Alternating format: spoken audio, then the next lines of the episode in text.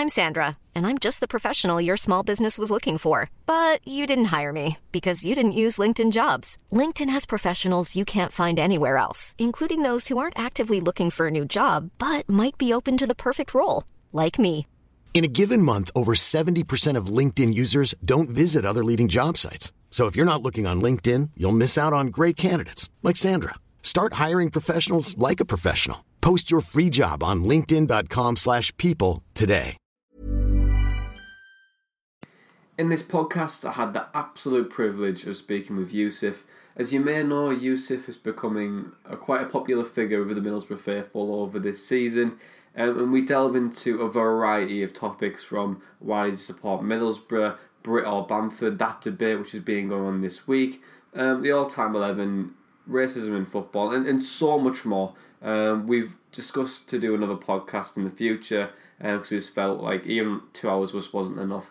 So I really hope you enjoy it. This is the Boro Breakdown. I'm Jonny Bullock. Let's get right down to it.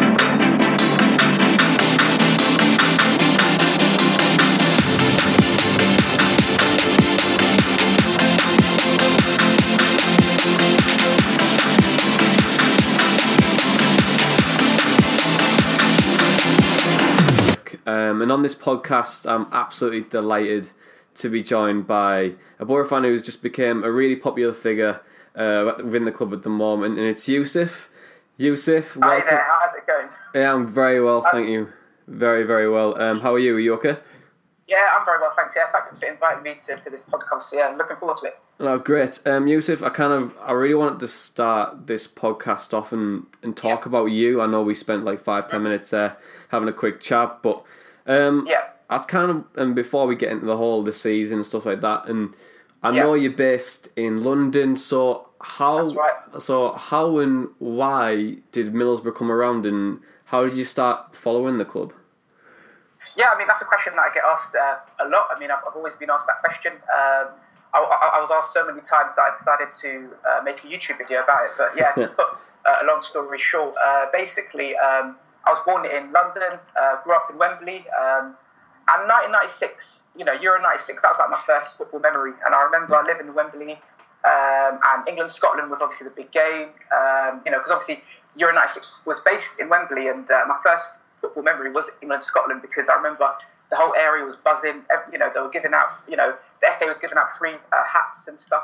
So you know, people that lived, you know, in, in, in my block of uh, area and stuff, you know, in, in the block of flats that I lived at the time, and it was just an amazing sort of atmosphere. I remember watching the England Scotland game live on TV, um, seeing Gazza's amazing goal, amazing celebration, and that was the first time that I, you know, thought about football and you know, really really enjoyed seeing that.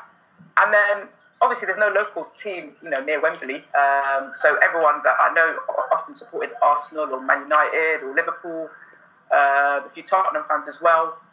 But me, I started from, you know, sort of zilch. And I remember the first uh, day of the Premier League season, 96, 97 season, the first game was, um, you know, uh, Middlesbrough against Liverpool. I mean, and that, I don't know, I remember seeing all the, the, the results, watching matches there, you know, all the results. And that Yeah. result, that result just stood out for me. And it was, you know, 3 3, you know, uh, Ravanelli hat trick. And I just thought to myself, Middlesbrough, you know, and literally, it's, it's strange because it's like I wasn't even at the game. I didn't know any of the players, but I just remember seeing it, seeing the highlights, seeing Ravanelli scoring a hat trick.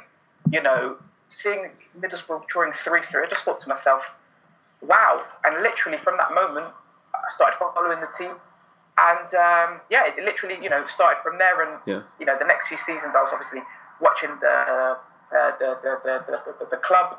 I didn't go to any games. I think my first game was 2003, 2004 season. Okay. Uh, it was Tottenham away. Um, it Oh, was wow. not the most enjoyable game. I mean, it was nil nil, so I, I have very limited memory from it. It was so so cool. Uh, but we drew that game nil nil, and from then I often, you know, I went to, you know, uh, London games, um, you know, just London games, a few London games here and there. Um, but it's only, I'd say, the last three or four seasons where I've been going to more games, you know, out of London, uh, away Yeah. games, you know, that travel, like, significant travel, so taking, like, a, a proper train ride from London out of London Yeah. um, and whatnot, you know, going to the Riverside as well. So it's the last sort of three years, but obviously, um, you know, I've just fallen in love with the club, and it's just yeah, it's, it's I mean, this, you know, the, the, last, like I said, last three or four seasons is when I've really started to watch uh, lots and lots of games. Yeah, no, it is really interesting that you yeah. from from uh, 1996. Uh, you started following the club and then you moved on and you obviously you you follow the club full time now and you go home and away. It's interesting. Yeah. It's interesting because um, even though I was still very young in the like 96, 97 mm. era, but we had all these amazing players coming through, where we're playing for us like Juninho, yes. Ravanelli, Emerson. Yeah. Emerson, uh, exactly, yeah. You, you, had Ziege for the season. I know, I know he's mm. a bit later on, but um, it got to a point where Middlesbrough was pretty much everyone's second club. It, it, that's what it, that's what it felt like, and that's what my dad always says to me as well. He said, said throughout those like three to four years, Middlesbrough just had those amazing players and they played some excellent football. And God knows how he got relegated with that team. I don't know we did get deducted points, but just like when you think of that team and what it could have been and where we could have went with it, it only makes me a little bit disappointed just to see how good it, how good we could have like ended up. I mean, in... unreal. Yeah, it's so true. I mean, you know, well, absolutely unreal. And uh, it's interesting because obviously, you know, offensively we were just unbelievable. We had, mm. you know, like you said, Ravanelli, we had Juninho, we had Emerson, players that could easily at that time. I genuinely believe could have easily played the top six, top seven yeah. teams in the Premier League and, and played regularly week in, week out. They were that good. But yeah. for whatever reason, defensively, we weren't as strong. We were, you know, conceding you know, silly goals, and it was the, almost the polar opposite of last season in, in, the Premier League. I mean, defensively, we were outstanding, well, certainly for yeah, the first half of the season. Second half of the season, it went a bit downhill when um, Brad Guzan went in goal. I'm sure we can talk about all of that later on, but. Um, at the moment, you know, uh, you know, last season defensively was really, really good, but we lacked something offensively. But obviously, 97, you know, 96, 97 season in particular, it was like we had all the, you know, array of attacking talent, but defensively we weren't as strong as you know we could have been, and ultimately that's what cost us. And you, you, know you need to be good defensively and offensively, but unfortunately, as good as we were offensively, we weren't quite good enough defensively, and ultimately we went down and went to the FA Cup final, you know, League Cup final, and you know we, we had some big results against some big teams as well. Yeah. And that, that's the thing about Middlesbrough. You know, we, we, we were always a good a good cup team. We'd, we'd always go to like quarterfinals, semi-finals. Uh, you know, we'd always beat the big teams. A fantastic record against the likes of Man United, mm-hmm. Arsenal, Chelsea, Liverpool. We'd always, you know, have a good, you know, record against them. But you know, at the end of the day, you know, we, we, we weren't consistent enough at times. So yeah. No, I, I, I agree. It's like the the saying of like typical Boro always comes to mind, and I know it's like an a big saying um, that Middlesbrough will always bring you up to knock you down, and I think it, it's pretty much every walks of life that it does happen to you as well. Um, but I think mm. I, I don't know about you, but I probably couldn't support a different club like a Man United or a Chelsea or a Tottenham, Man City, and well, Man City now obviously with all the money they have. But um, course, yeah. It's just like I feel like I it's all, I only feel normal if I watch Middlesbrough get beat. Like I couldn't watch us win every week. I know it's it's it's no, it's, it's, it's, it's, it's no, funny saying that. I totally agree. Yeah. It's funny saying that, but I've got, I've grown up to like watch a team from like the likes of Ravanelli to mm. seeing Curtis Main up front, and then going and then seeing Chris Killen, yeah, Chris Killen, yeah. like Lee Miller, all that kind of like Lee Miller, of that, course, yes, yes, that kind of like. We've, we've, we've had yeah lots of different sort of of But that's that's what's the point the club's about. You know, through good times or bad times, you know, I'm not going to support the club just because we have, you know, Juninho, Ravanelli, you know, all the big name players. You know, later on Yakubu, Hasselbaink, Duke, whatever. You know, whether we have those players, whether we have Lee Dong Gook, whether we have Curtis Main, Chris Killen, doesn't matter. I will support the team and I'll continue to support the team. And even if there's a particular player that I don't particularly rate, I'll still want them to do well. You know, I think often, you know, which is understandable. You know, a lot of fans often they'll say, "Oh, why is this player playing? He's not good enough. Yeah. You know, he's rubbish or whatever." And that negativity doesn't help. You know, often, and it sounds stupid, but it's, you know, giving them a little bit of extra support can help. It can make a difference mm. to their performances. You know, I know the professional footballers they earn a lot of money, but if you go to a game saying, "Oh, this player's rubbish. Why is he playing?" Does that actually help him? Yeah. I mean, personally, I don't think it does. That's why I try to be as positive as possible you know, give you know uh, whoever it is, you know, give them you know encouragement. I, I, I mean, I, I'd hate booing. You know, I think booing's absolute last resort. I mean, I'm not going to say I've never booed because at the end mm. of some games, I especially last season, there were a few games where I did boo. But I Yeah. think on the whole, it's about trying to promote, be as positive as possible, try to support. Because ultimately, that's what we are. We are supporters. We support the team, whether it's good moments, bad moments. That's what we do. Support the team. Yeah, no, I um, I actually hundred percent agree with you, and with with that in mind, and I know you mentioned that you you you do boo, and I think venting your frustrations at times is sometimes the right thing to do. Um, but I, yeah. I, but it's also the aspect of if I'm paying thirty pound to watch us play, I kind of want us to give us a bit of effort back in in that in that response. So that's the way I kind of stand with it. If if the team are getting beat four or five nil at half time, then Oh, I agree. Yes, no, 100% yeah. agree. I totally understand. Yeah, I think there's a time and a place. You know, obviously last season there was a few results that hmm. stick, you know, to, to my memory, i.e. Bournemouth away. You know, Yeah. we, we ended up losing that game four 0 and went down to ten men, and it was just a shocking performance because it was Bournemouth. You know, it hmm. wasn't Man United away or Arsenal. It was Bournemouth. You know, no hmm. disrespect to Bournemouth. Bournemouth, good team. But are they 4 0 better than us? No. I mean, if we lost 1 0 and we gave everything, you could say fair enough. At least we tried our best. You know, Bournemouth, you know, try, you know, they're you know trying to get to an established Premier League side, but we lost 4 0 away to Bournemouth. And Yeah. I booed at the final whistle because it just wasn't good enough. The players weren't good enough. I didn't think Steve Agnew, his decision making was good enough. You know, we went down to 10 men. He was bringing on, you know, a few defensive players, and it, it was just the whole, you know, the players weren't good enough, the coaching team weren't good enough. It was just poor all round. Then yeah, I'll, I'll, I'll boo at the end of the, the, the game. But I think there's some times where the booing at half time, I sometimes don't get that. You know, if we're not Yeah. winning at half time, i.e., uh, I remember Barnsley away this season. Yeah, you know, I think there. two one down or something. Yeah. And the majority, you know, we have like nearly five thousand fans there. I think the majority of fans were booing. Yeah, I totally get. A lot of fans obviously spend a lot of money and a lot of time to get there, booing the team at half time, does that help the team? They're going into half time. I'm sure they know they played, you know, pathetic.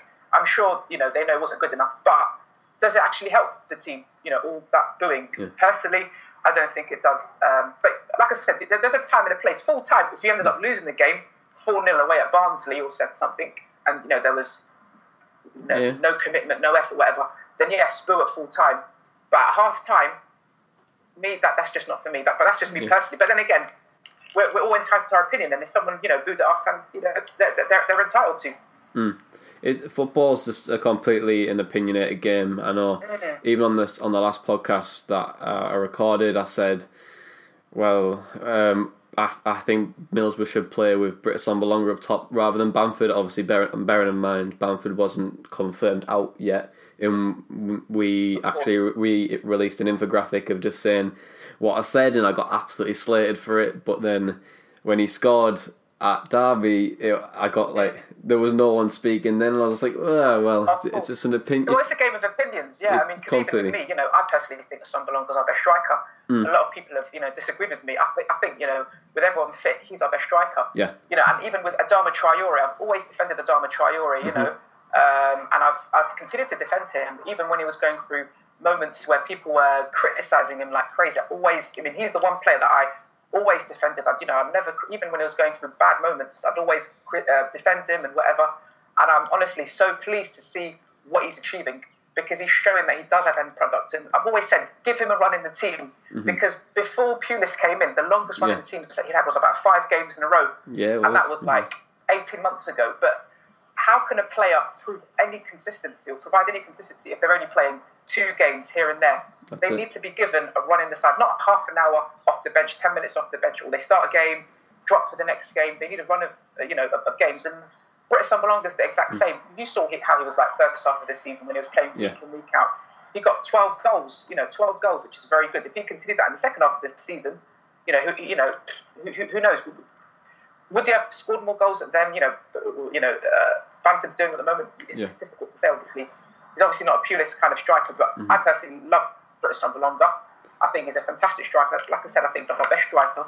Yeah, but. Bamford's also a fantastic striker as well. But it's a game of opinions. You know, if someone says that they think Bamford's the best striker, you know, they're entitled to it. You know, that's fine. Some people think Ru- Rudy Gestede's our best striker. I mean, you know, Tony Pulis, he's our manager. He believes, Hmm. Yeah. you know, judging by you know his team selection, he believes Rudy Gestede's our best striker.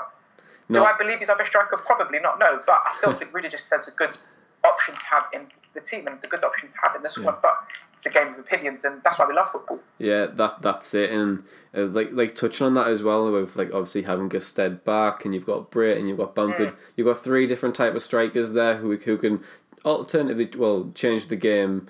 Well, on a sixpence, really, they they have the ability to change it. Um, and people I, I, did a poll before uh, this podcast anyway and there was, we got 1286 votes um, and the results and the results were this so um, Bamford had 29% of the votes should start up front yeah. um, Britt Assombalonga was 30 um, so okay. he, he beat Bamford and and then at well at the end was both um, at, mm. 41% that just won the vote so in terms of that mm how would you how would you set this Middlesbrough side up? Would you put the two up front, or would you stick with Assombalonga up front by himself? In more like yeah, it's difficult, isn't it? I mean, I think at the end of the day, it's, it's you have to stick with a winning team. You know, mm. um, Pulis has got a big decision, you know, to make because obviously Bamford's been on form for the last you know couple of months or so. He's been fantastic, but Assombalonga yeah. played, I thought, very well. One of our top, you know, top five performers on Saturday. He was yeah. He looked like the, the Britt Assombalonga from the start of the season. You know, he was bullying their defenders. Yeah. He got his goal, which was great. You know, he, he, he created space for everyone. You know, personally, would I change a whole formation at this stage of the season? No, I wouldn't. Yeah. It's, I mean, this, this is why Pulis gets paid the money. I would hate to make that choice. You know, mm. I honestly would because Bamford would consider himself very unlucky to find himself dropped. Same with Britt Assombalonga. He would find himself incredibly unlucky to be dropped. Yeah. But would I change the formation to accommodate both players? Probably not, because mm. it seems to be working. I think the fact that we've got Clayton, Harrison, and Besic, those three in the middle of the park, that's working yeah. at the moment. Obviously, at half time or you know second half, if it's work, if it's not working, then you can change it. You can bring someone on. But I think it purely depends on what Tony Pulis sees as the best option, whether it's Bamford, whether it's Britt. But yeah, I mean, I would hate to make that decision. You know, I mean, it sounds like I'm sitting on the fence at the moment, but I mean, I think you'd have to play one of them. I wouldn't play yeah. both of them. No, you know, at this stage of the season, especially at games against Millwall. I mean, if we play, if we beat Millwall and we're guaranteed fifth spot, and we've got Ipswich uh, last game of the season, then I might think about, you know, you know, trialing out, you know, maybe you know Bamford and Britt together, or you know, if if if if, if we've got you know fifth uh, place mm-hmm. guaranteed. Mm-hmm. I mean I, I, don't know if, if, that's going to be possible. If, you know, uh, if that's going to be, you know, yeah. but we'll, we'll, see. You know, but we've got to get into the playoffs in momentum and, and, and having a, a formation and a, a, group of players that know what they're doing. That was one of Gary Monk's, you know, criticisms. He didn't yeah. quite know his best eleven. Tony Pulis, everyone knows what his best eleven is. Even after Sheffield United away, so many people say we have to make changes. We have to make changes. Fabio should have started, and you know Harrison maybe should have started. Britt, the only change he made was, you know, Clayton came in for Leadbitter, who was obviously suspended. Yeah. And that frustrated a lot of people. But what happens against Bristol? We, we, we go and win 2 1. And then, you know, Pulis made a great decision. That's yeah. what football's about. It's, it's, it's you know, I, I, would hate to be a, a, a manager because it's like no matter what decision you make, you will be criticised. Um, so it's, it's, it's, a tough, tough decision for, for Tony. Yeah, um, I think as a, as a manager's perspective, well, not the same manager, like coaching from youth squads. From from my experience, it it always is difficult to to leave a player out who you think will impact the game, but one player isn't going to change the other ten on the pitch. Um, I feel like it, it's it's it's entirely dependent on a game and on who you're playing as well. Um, but I think the only criticism of this season for Gary Monk, and I was highly cri- critical of him towards the end, and it was the fact that he just kept rotating different formations and rotating the team, and he never really had like more of like his, he didn't get his foot down on the training pitch either, and it just mm. and it just seemed that like the players weren't were just just blatantly confused on how to play uh, his style of play. Um, so I think that's true because we're changing, you know, team every week, and it was it wasn't just the team; it was formation, it was you know, players as soon as they, you know, had a bit of run of form going, they got. Mean, it was a really confusing time for, for, for the club, yeah. but Tony's coming, he's, he's, he's, doing well, and you know, fair play. Yeah, I think there's there's a there's a difference in in, in a type of manager. I think um, with like the t- likes of I'm gonna this is this this will explain it probably a bit better, but um, like the likes of Gary Monk and, and Steve Agnew, um, they're yeah. both from Steve Agnew is actually an exceptional coach on the training ground. He's he's very Yeah, very good yeah. at what he does, and so is Gary Monk, and I'm sure him and Pep Cl- uh, Clotet will do very well at Birmingham. But there's a difference between a head coach and a manager, and I think with Tony Pulis, he knows exactly what to do with the experience that he has to get the best in a match day situation. Um, So maybe training might be a bit could potentially be a bit more relaxed under under Tony Pulis, but with that in mind, he knows exactly how to well well get the right mindset for the players um, for the game ahead, and I think that's what the, all the experienced managers do. And you'll like see like the likes of Pep and jo- Jose Mourinho. They know how to win in those in, in those match day scenarios. Whilst maybe like Gary Monk hasn't really learned that yet. I know he's he's very very good at developing young players, but maybe in terms of winning a football match and winning it in style is going to take a couple of years to establish himself as a coach. But now in football, you don't really get those couple of years to, to stamp your authority and starting to grind out results. It's very much a, a quick win, well, fix now. Um, No, it's true. Yeah, no, I totally agree. I, mean, I, I, personally, I actually like Gary Monk. A lot of fans didn't. I mean, I quite like. I can see what he's trying to do. I think what he's trying to do, perhaps, is he's trying to probably make change too much too soon. Yeah. Obviously, he came in. He, he made massive changes. He he, he, he, he tried to bring a, a lot of a, a different caliber of players. And you know, if you look at the the, the, players he's bringing in, a lot of them were young, hungry players. You know, Yeah. Tony Pulis has come in and he's more or less brought in players with experience, the likes of Besic. He's got experience. You know, Martin Cranie, who he trusts a lot. He's mm. got you know a lot of experience at, at this level, and he's, known to play players that have you know plenty of, of, of, of, experience. I suppose the biggest mistake that maybe Gary Monk made one, one probably not having an experienced assistant manager, um, and perhaps two probably making um, too much changes too soon, um, and because you know we, we, we've, we've got a core group of players, the likes of George Friend, Adam Clayton, Ben Gibson, who are massive, massive, you know, part of the football club. And judging from you know him falling out with Adam Clayton, that may have affected the dressing. Who knows? I mean, it's, it's difficult to Yeah. say. You know what went wrong. You know. By the end of it, it, it, seemed like one or two, you know, senior players fell out with, with, with, with the manager. But listen, Gary Monk's in the past, you know, um, and Pulis is obviously our manager at the moment. But Yeah. I- personally, I like Gary Monk, and I would have at least given him the season, but we didn't, so we have to move on. Yeah, like just uh, before like, we obviously move on away from Gary Monk. Just, Yeah, do you think? sure. Do you think he underestimated the challenge that was ahead of him? Do you think he he thought it was going to be a lot easier than he anticipated anticipated it to Um, Yeah, probably. I mean, if you look at the signings that he's made, um, probably he thought it would, you know, if, if, with the core group of players that he had, you know, and then spending 50 odd million, it was automatically mean we're, we're going to get, you know, promoted. We're, we're, we're going to automatically start scoring goals. That obviously didn't work out for whatever reason. Um, and it's, it's, I mean, it's really difficult to say with, with, with, with Gary Monk because it just, just didn't work. You know, wha- whatever just didn't work. Um, so yeah, I mean, it's it's yeah, it's, it, it's difficult just to, to, to, to, to say to be fair, but yeah, um, but yeah. No, it, it's it's a broad question. I think um, you can either say yeah, you, but you can also say yes or no um, in terms of did he over un, underestimate? Because I think I think he, I personally think he did. I think I thought he he would bounce up quite quickly, but he realised how difficult a championship can be with Leeds, of course. But he thought maybe I have a better squad now. It'll be we'll just get promoted and it'll be all all, all nice. yeah. But it's never it's never really materialised. So, but let's move on to this more like this season. So. Yeah. How do you how do you feel like this this season's actually went in in general? I know we have like two games left, which could probably define this season.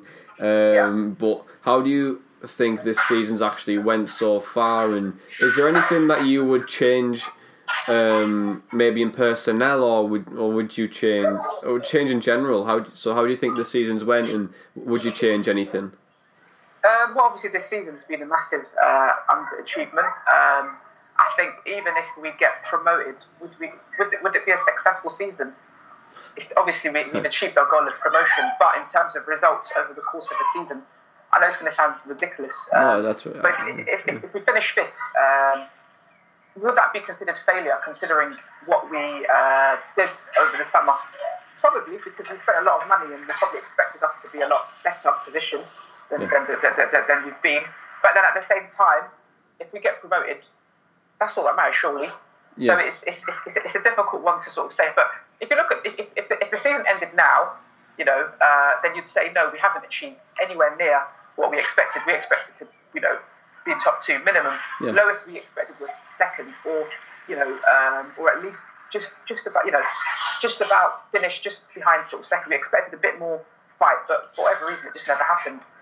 And um, but in terms of changes that I would have made, I mean, it's obviously it's all hindsight, isn't it? It's easy to Yeah. say, you know, we could have done this, we could have done that. Um, yeah, I mean, obviously, uh, re- recruitment side, you know, some of the, the, the signings obviously haven't worked out as well as it would have liked. Um, but um, and perhaps a bit more experience. But yeah, I mean, the season hasn't been as successful as, as, as we would have liked, that's for sure. No, I think it was an interesting point when you mentioned um, if we finished fifth and got promoted, has it been successful or not? Um, I think what we expected, um, I thought at the start of the season, we expect to be number one. I think, you know, I think, how, how I'm going to position this. Um, I think we expected to do a Wolves, just to absolutely walk the league. And, you know, we've, yes, we brought in a few players, but I, th- I think we expected just to just to piss the whole league and get promoted quite quickly, like like Wolves have done. Um, but it's it's a funny old game, and I, I actually agree with your comment in terms of in terms of if if it, it hasn't really been a successful season because No. I think even as a like watch as a fan perspective. It it feels like we haven't got out of third, second or third gear all season, but yet we're still in this position that we're already in. Um, It's, yeah, it's crazy, yeah. Because to be honest, do we deserve to be fifth? No, we don't. Let's let's be honest. Yeah. We don't. You know, considering the season that we've had, the only reason why we are fifth is because teams aren't as good as um, as we thought they would be, or you know, teams in the championship aren't as good as as as as, Yeah. as, as, um, as maybe they, they, they, they could be, or the poorer teams than us. That's the only reason why we're fifth. You know, because realistically, we should be, you know, mid-table based on the season that we've had, based on the defeats that we've had, based on the, the draws that we've had, the results. But we're fifth, so by a pure miracle, we're fifth, which is amazing to think. But we could still get promoted, so that's incredible. But I just hope that if we do get promoted, that we don't, you know, uh, kind of ignore the fact that it's been a very lucky season. Yeah. You know, because it has been. Let's be honest. Let's be realistic. It's been a very lucky season. And I hope it doesn't paper over the cracks because it's easy to say, oh, we got promoted and you know, there's a big hoo-ha and everyone's celebrating. But let's look at the bigger picture. We still need changes. Even if we get promoted, we still need to make changes um, and fundamental changes. I Yeah. don't think one or two, you know, changes. I think fundamental changes. And I think, judging by Tony Pulis' interviews and stuff, I think he knows that. He realises that. And um, he came in, first thing he did is he, he trimmed down the squad because it was far too big. You know, um, obviously now it's, it's a bit smaller. It's, he's, he's, he's working with what he's got. But, um, but yeah, yeah. We'll, we'll, I mean, we'll see. We'll, we'll see. Wherever we finish, we finish, and uh, ultimately that's where we deserve. But do we deserve to be fifth? Honestly, no. I, I don't. I, I think it's it's spot on um, with, with that comment, and I, I don't know if this is more of a controversial comment, but I think if we did go up this season, I think it could be probably a big mistake. Um, in just in, in terms of we've we've got promoted, we're back in the big time. Yes, all this money comes back, but does well is the the actual core team still happy, or do, what changes do we actually need to make? Do we need to rip it up and start all over again? But it's going to be difficult in the Premier League. Um. I would rather us just stay down for one more season and, and then go up next year with obviously with like a certain style and, and certain players coming through. I'd rather us do that than do it this year. But I'm not going to complain if we get promoted though. No, it's true. I mean, I suppose there's an element of risk. It's easy to say, oh, yeah, don't worry, we won't get promoted this season, we'll get promoted next season. Yeah. Well, actually, we have to still play 46 games next season and win, you know, the majority of games. Hmm. You know, it's not going to just say, oh, you know, we'll, we'll have a summer of change and whatever, and we're going to win. That's not guaranteed. It's- Yeah. it's- we still need to work hard, we still need to get results, we still need to win football matches. So, personally, would I take promotion uh, this season? Of course I would, because it means success, you know, it, you know, and, Yeah. and it gives us a chance. If, if we buy a few more Mo Besic's, you know, a few more players of Mo Besic's, you know, quality, Yeah. I don't want us to buy players that are not going to improve us or players that are as good as the players we've got. We need to buy players who are better. You know, Yeah. Mo Besic was much better than the players that we had in his mm-hmm. position. That's what we need to do, in, uh, you know, everywhere else in the team. If we're going to get promoted, we need to buy players that are better than what we've got. And I believe Tony Pulis can, can, can do that 100%. So I, I honestly hope we do get promoted because it, it will mean that, you know, we're, we're, we're, we're in the Premier League, we're, we're, we're going to be against the, you know, the, the best teams, and we, we- we'll be able to attract far, far better players. And Yeah. also, it increases our chances of keeping Adama Traore, who Yeah. for me is, I mean, I can't even describe how good he is because he's honestly fantastic, fantastic player. And he's probably, I know it's going to sound stupid, I actually think he's underrated. I genuinely do. A lot of people Yeah. might say, oh, he's, Okay. he's, he's, he's a bit, I actually think he's underrated because a lot, you know, even last season when people said no end product, or a few months, not even last season, a few months ago, mm. no end product, no end product. But actually, he's showing what he can do with a, you know, a run of games and a belief that, you know, he's got Ryan Shotton behind him at right back. Yeah. You know, that helps him massively. It doesn't. He won't do well if he's got Ensui behind him or Christie or you know players that are attacking fullbacks. You know, if he has someone who's a, a good defensive, you know, uh, player behind him, that helps him massively. You know, I genuinely think he is underrated. But that may be controversial to some people and they say, well, he's he's probably a bit overrated, or some people might say he's rated at the level that he has. Personally, I think he is extremely, extremely underrated, and I genuinely hope we do everything that we can to keep him because it's not even just about his ability as a player, also his attitude. You know, I've met him a few times. I've been Yeah. lucky to meet him after matches and stuff, and you can just see he's just a grounded individual. He honestly is. You know, I, I'd expect him to, you know, because he started at Barcelona. I, I, I'd expect him to just go straight onto the team coach or not have time to talk to fans or whatever. But every match, he, he signs quite autographs for everyone, poses for selfies with mm. everyone, and he's just he has time for literally everyone. You know, he's happy to, to have a laugh and a joke with with, with, with, with all fans, and he's a genuinely, genuinely nice guy. And he seems to work hard. Seems to have the right work ethic. You know, hmm. for someone to work under. I mean, I mean, look at Martin Braithwaite. He left and you know was saying, "Oh, I'd be playing, you know, as a defender under Tony Pulis." Yeah. Did you know Adama Traore say that? No, he didn't. Adama Traore could have easily said, "Oh, I, I can't play under this manager." He didn't. He, he, he- he's proven an attacking player can play under this manager, and Tony Pulis absolutely adores him. You know, he's, he's played, I think, every game under Tony Pulis. I mean, the first game, I think Aston Villa came off the bench. Since then, he's started every single game. That Yeah. shows you how much the manager rates him. So I'm, I'm, I'm going on and on about No, Adama no. Traore, but honestly, he's an unbelievable player. I think it's just because I know you mentioned that he, he's underrated, but it's just because he's Yeah. so. It's just because he's so young. It's like. He is. um, he's 22. People forget that. It's it's I think it's ridiculous of like the age and that built he how built he is and and just the, the actual raw talent that he has. And I think it, it of course he's going to change and develop into a more mature footballer and he'll learn how to deal with his speed as he gets older and the more games he plays as well getting to running the team. Um I think when you mentioned that he's got Ryan Shotton behind him I think that does help and but what I could see in, in the future with Dama Traore is that him becoming more of a central figure, um, and more in, in a central position. Um, I think that way it, it protects him a little bit more um, in terms of like defending duties, but it also makes him a bigger threat going forward. I think there's, I know it's a massive exaggeration and it's probably nowhere near like him, but T- Thierry Henry started off as a winger. Um, couldn't really defend as a couldn't really defend at all under Arsene Wenger, and so he decided to put him in a more of a central position, and then the rest And it's his. Mm. and the rest was No, it's true. It's true, but you know, I suppose what players as well nowadays uh, with, with the four-two-three-one formation, they have to learn to be adaptable in, in all Yeah. positions. So I think if Adama, I suppose what he needs to learn to maybe do at the moment is probably learn to play as a right winger, but also as a left winger as well, also as Yeah. number ten to be able to interchange. That's and I think if you look at the very best teams, they have players who they, they might start in one position but end the match in a different position, or you know, ten minutes later be in a different position. But if you have players who can interchange, I think it makes a huge, huge difference, and, and it gives you a different, you know, attacking outlook. And you know, so that's something that he probably needs to learn to sort of adapt because his most best, you know, his, his best performances have been, you know, maybe on the right or sometimes through the middle. But hmm. when he's on the left, he's, not as effective as he could be.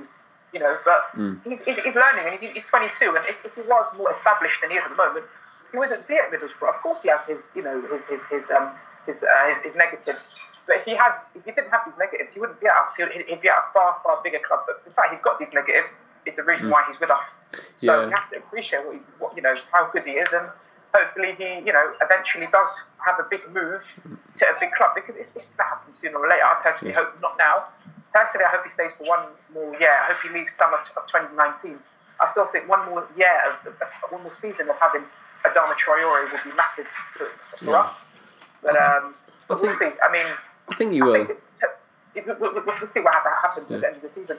I think I think he will. I think it just he's at a he's at a moment in his career where he's under an experienced manager in Tony Pulis, and Yes. Pulis will be saying to him all the time, you, you, you need to be playing these games, you need to change this. If he went, I think if he went to a big club, um, it might have that a little bit more of like a say Luke Shaw for example. Um, Luke Shaw Yeah. is obviously tipped as like the, one of the best left backs in the country, potentially the yeah. world. Mourinho waste, just wastes him, um, and I think you just don't want that to happen to him at the age that he's at.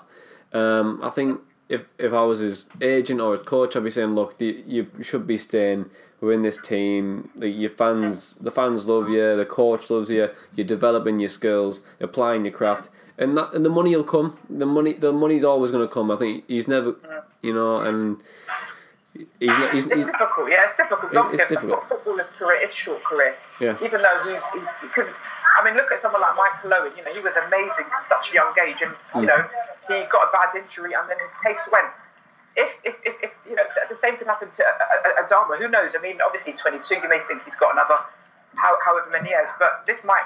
I mean, who knows? This could be the peak of his career. You know, honestly, nobody actually knows, and I wouldn't uh, begrudge him if he did move on this summer because I would understand he wants to better his career and he wants to, but I'd just be absolutely gutted if he did leave. yeah. But personally, would I, would I begrudge him? No, I wouldn't. I would, I would wish him the very best of luck and um, just be grateful the fact that he was able to, you know, uh, play for the, for us. Honestly, just the fact that we were able to have a player as good as him, I would be, you know, forever, forever happy with him.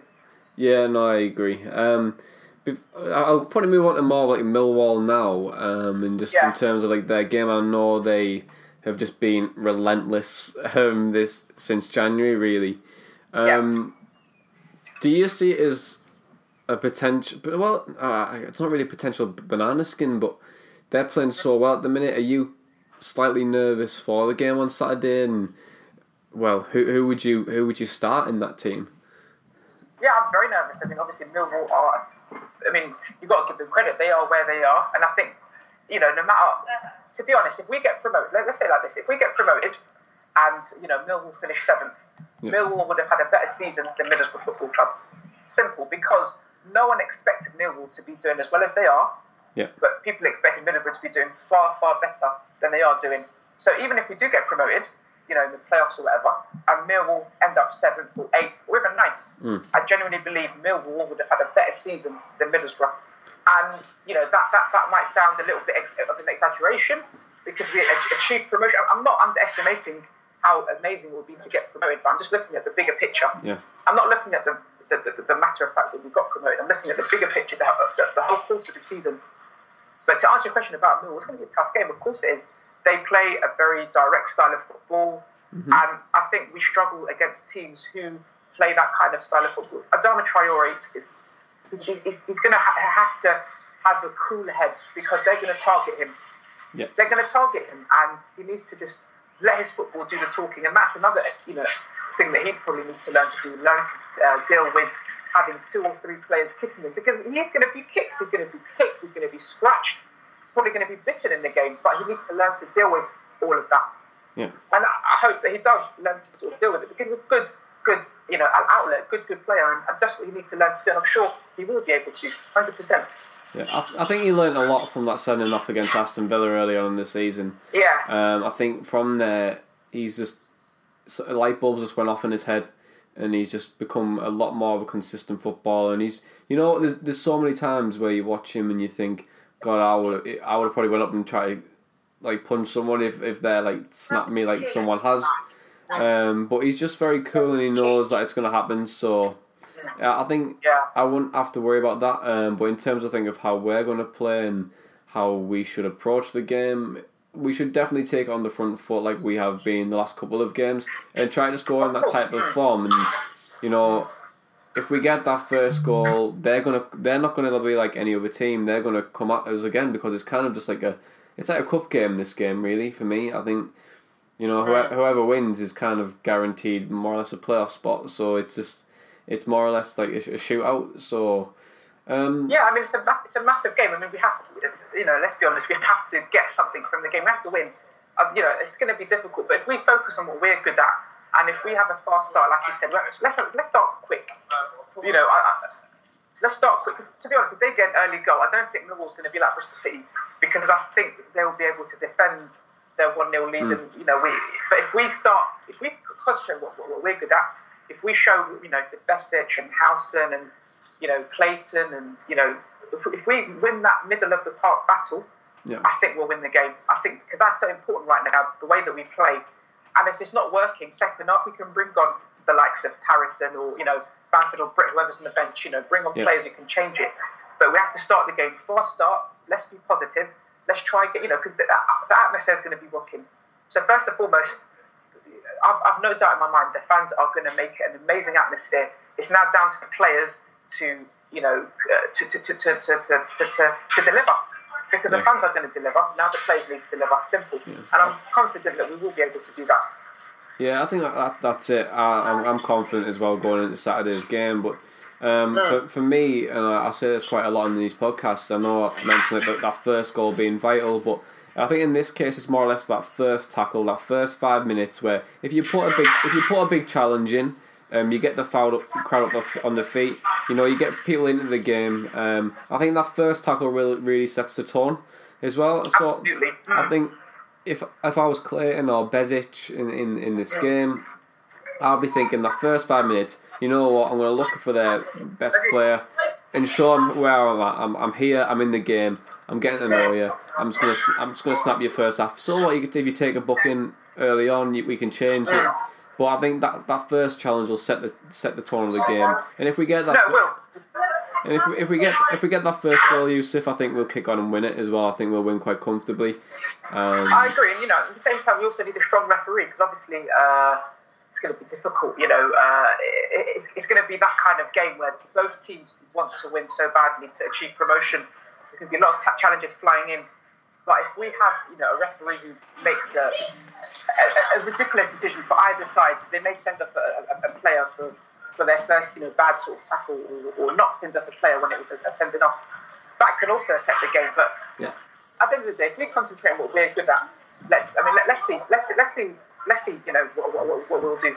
Yeah, no, that that's it. I'm, I'm very interested to see how how Pulis set us up. I think well, I think we're going to go with the same team that beat Derby. I think I think Bamford will be on the bench because um, I don't think you can drop Britt from his performance against Derby. I thought he was absolutely excellent.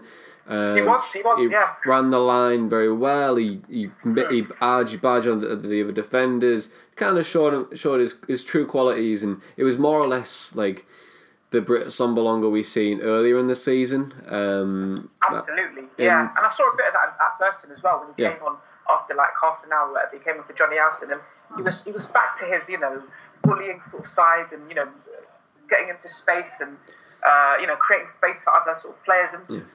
I, I, know a lot of you know criticism from fans that he hasn't been consistent enough, or he hasn't done, he hasn't scored enough goals, or he misses really easy chances, or he doesn't score against the big big teams. But he scored against Derby, and that was the winning the winning goal. Yeah. So I mean that's he has he has such a big point to prove. I mean, in my opinion, now I think with with Bamford scoring goals again, um, I know a lot of people are forgetting that Bamford went through like thirty games without scoring or something stupid exactly. like that, and and but now Bamford's starting to, to score the goals. I think Britt has Britt's either has, can do two things. He can either accept that Bamford's going to get a game, or he can do the the alter of you know what, I'm going to show that I'm I'm better than you. Yes, okay, we're, we're, we're good friends, but there is one place up for grabs, and I want that position, and I want to show the fans that I am worth the price tag that I've, I've well, I'm, I'm, essentially worth the price tag that we've we've paid for him.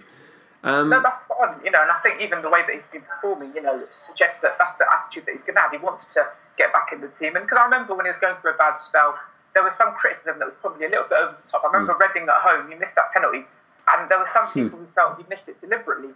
And I think no matter what, I mean, I don't think a professional footballer would ever miss. I mean, firstly, he, he, he at that stage he, he, he hadn't scored uh, under Tony Pulis. Yeah. So he, he'd, he'd want to score to you know to, to, to take that uh, statistic off you know the fact that he'd never scored under Tony Pulis. Secondly, I'm sure he gets a goal bonus. I, I, I, of course he gets lots of money, and you know that probably won't make a difference, but. It's, it's, it's, a nice bonus. Who, who, who would give up a goal bonus? You know, hmm. and thirdly, you know, it was helped the team get a, you know a, a big sort of lead, and I'm sure that that's what he wants. But he didn't, deli- you know, deliberately miss that penalty, which a lot of fans sort of felt. And just he's he's a happy guy, you know. He, he missed the penalty, then he had this big grin on his face. But I, I, I watch him, and he misses chances, and he has a, a smile on his face. And I don't think it's because he deliberately misses it or whatever, or he's got a bad attitude. I think it's because he's just a genuinely. He's, he's, he's, he's a bubbly character. He's, he's- a big sort of character, and sometimes people can misunderstand that for either arrogance or the fact that he doesn't care. But I think he does, and he's, he's shown that he, he wants to you know continue playing for the club by his, his, his recent performances coming off um, off the bench. Yeah, I think he's uh, him and Gestede are your stereotypical Tony Pulis strikers, um, and Bamford's well, essentially not. Um, it just in my opinion, I think Bamford hasn't got like that that real strong appearance or you know, but he's he's very he's a delight delight to watch Patrick Bamford at times, but he's just not he's not, yeah. he's just not that Well, he's- a different striker. I mean, you, you, Yeah. you need to have. I mean, you can't have all the strikers the same. I mean, Rudy No. does a certain job, which is which is important. Patrick Bamford does his job, which you need. And then, of course, you've got you know Britt Assombalonga. He does his job, so you need all your strikers to, to do their jobs. And then you know you know. So I, I don't think any of them is a particular weakness. You know, I think Mm. Don't get wrong, a fantastic, fantastic player. But you know, certain elements Britt's got to his game, which which Yeah. will suit certain oppositions. But then there's other games where you'd need a Patrick Bamford rather than Britt Assombalonga. So it's, it's I mean, it's, it's all about opinions at the end of the day. But I mean, we're, I think we should be happy with the fact that we've got three, in my opinion, very good Championship strikers. When they're good enough for the Premier League, that's a different, you know, t- topic of conversation. Are those three strikers good enough to be uh, strikers in the Championship? One hundred percent, yes. Yeah, no, I, I, I agree. Uh, I well, just I just pretty much agree with everything that you say. It's, it's it's actually so refreshing to have like this type of conversation with with Yeah. someone. I, I know when I go to games sometimes, and I just hear a lot of like bizarre comments, and I just think, oh well, okay, you're entitled to your opinion, but like some opinions should be like just locked away because like you, you can't. Yeah. I think I think some fans expect Middlesbrough to be a Manchester City, a Manchester United. Yeah, When- I mean it's ridiculous. Yeah, I we're mean, never I, gonna be I, that. I, mean, I, I, I mean, to be honest, I, I did a YouTube video the other day. Someone asked me, you know, where do I expect to see Middlesbrough in the next sort of five, ten years? And I said a, a, a mid-table, 11th position, 11th, 12th, safe mid-table. That's where I expect us to be because ultimately that is where we should be aiming to be. Hmm. Obviously, longer term, we want to be, you know, aiming to get top six, top seven, or whatever. But success for us, and that's why I absolutely adore the Steve McClaren era. Yeah. We consistently finished a safe mid-table position, 12th, 13th. People at the end were a bit annoyed, uh, but we we were safe mid-table, safe mid-table, safe mid-table. Then his third season was incredible because his third season we obviously won the Carling Cup, and that changed. I think it changed the history of the club massively because Yeah. by getting by winning the Carling Cup, it allowed us to get into Europe. And because we got into Europe, it allowed us to buy some incredible players. We brought in Viduka, we brought in Hasselbaink, we brought in the likes of, you know, um, I think, you know, Zenden signed up for, for, for another year as well. And we are able to get some really good talented players. And I think that set the stone, you know. But unfortunately, things happen. You know, McClaren went to England, Gareth Southgate was at the right time, wrong time, probably wrong time looking back Yeah. and that contributed to our relegation. Have we recovered from that relegation? Probably not. It took so many years to get back. You know, we had many terrible moments. Obviously, Gordon Strachan completely Yeah. ripped up our, you know, the, the, Yeah. squad that we had. We had a young, hungry, Teesside uh, grown team. You know, he brought a bunch of players from, you know, the Scottish division who um, ultimately weren't good enough. Yeah, one or two were, but ultimately weren't better than what we had. And then Tony Mowbray had virtually nothing to spend. He did an incredible job. I mean, the likes of you know, bringing in the likes of you know Adomah and George Friend, what some incredible, incredible players, and then of course Aitor came in and he he, he, he continued the, the, the, excellent job of Tony Mowbray and got us up. So ultimately, it's, it's been a roller coaster last few. I mean, I've gone in a complete different tangent, haven't I? But ultimately, it's um, it's it's been a roller coaster sort of few years. But going back to where you're saying about you know fans expecting us to be, you know, a Manchester United, we're not going to be a Man United ever. You know, hmm. Safe mid-table is where we ultimately, uh, realistically, should expect to be aiming to be.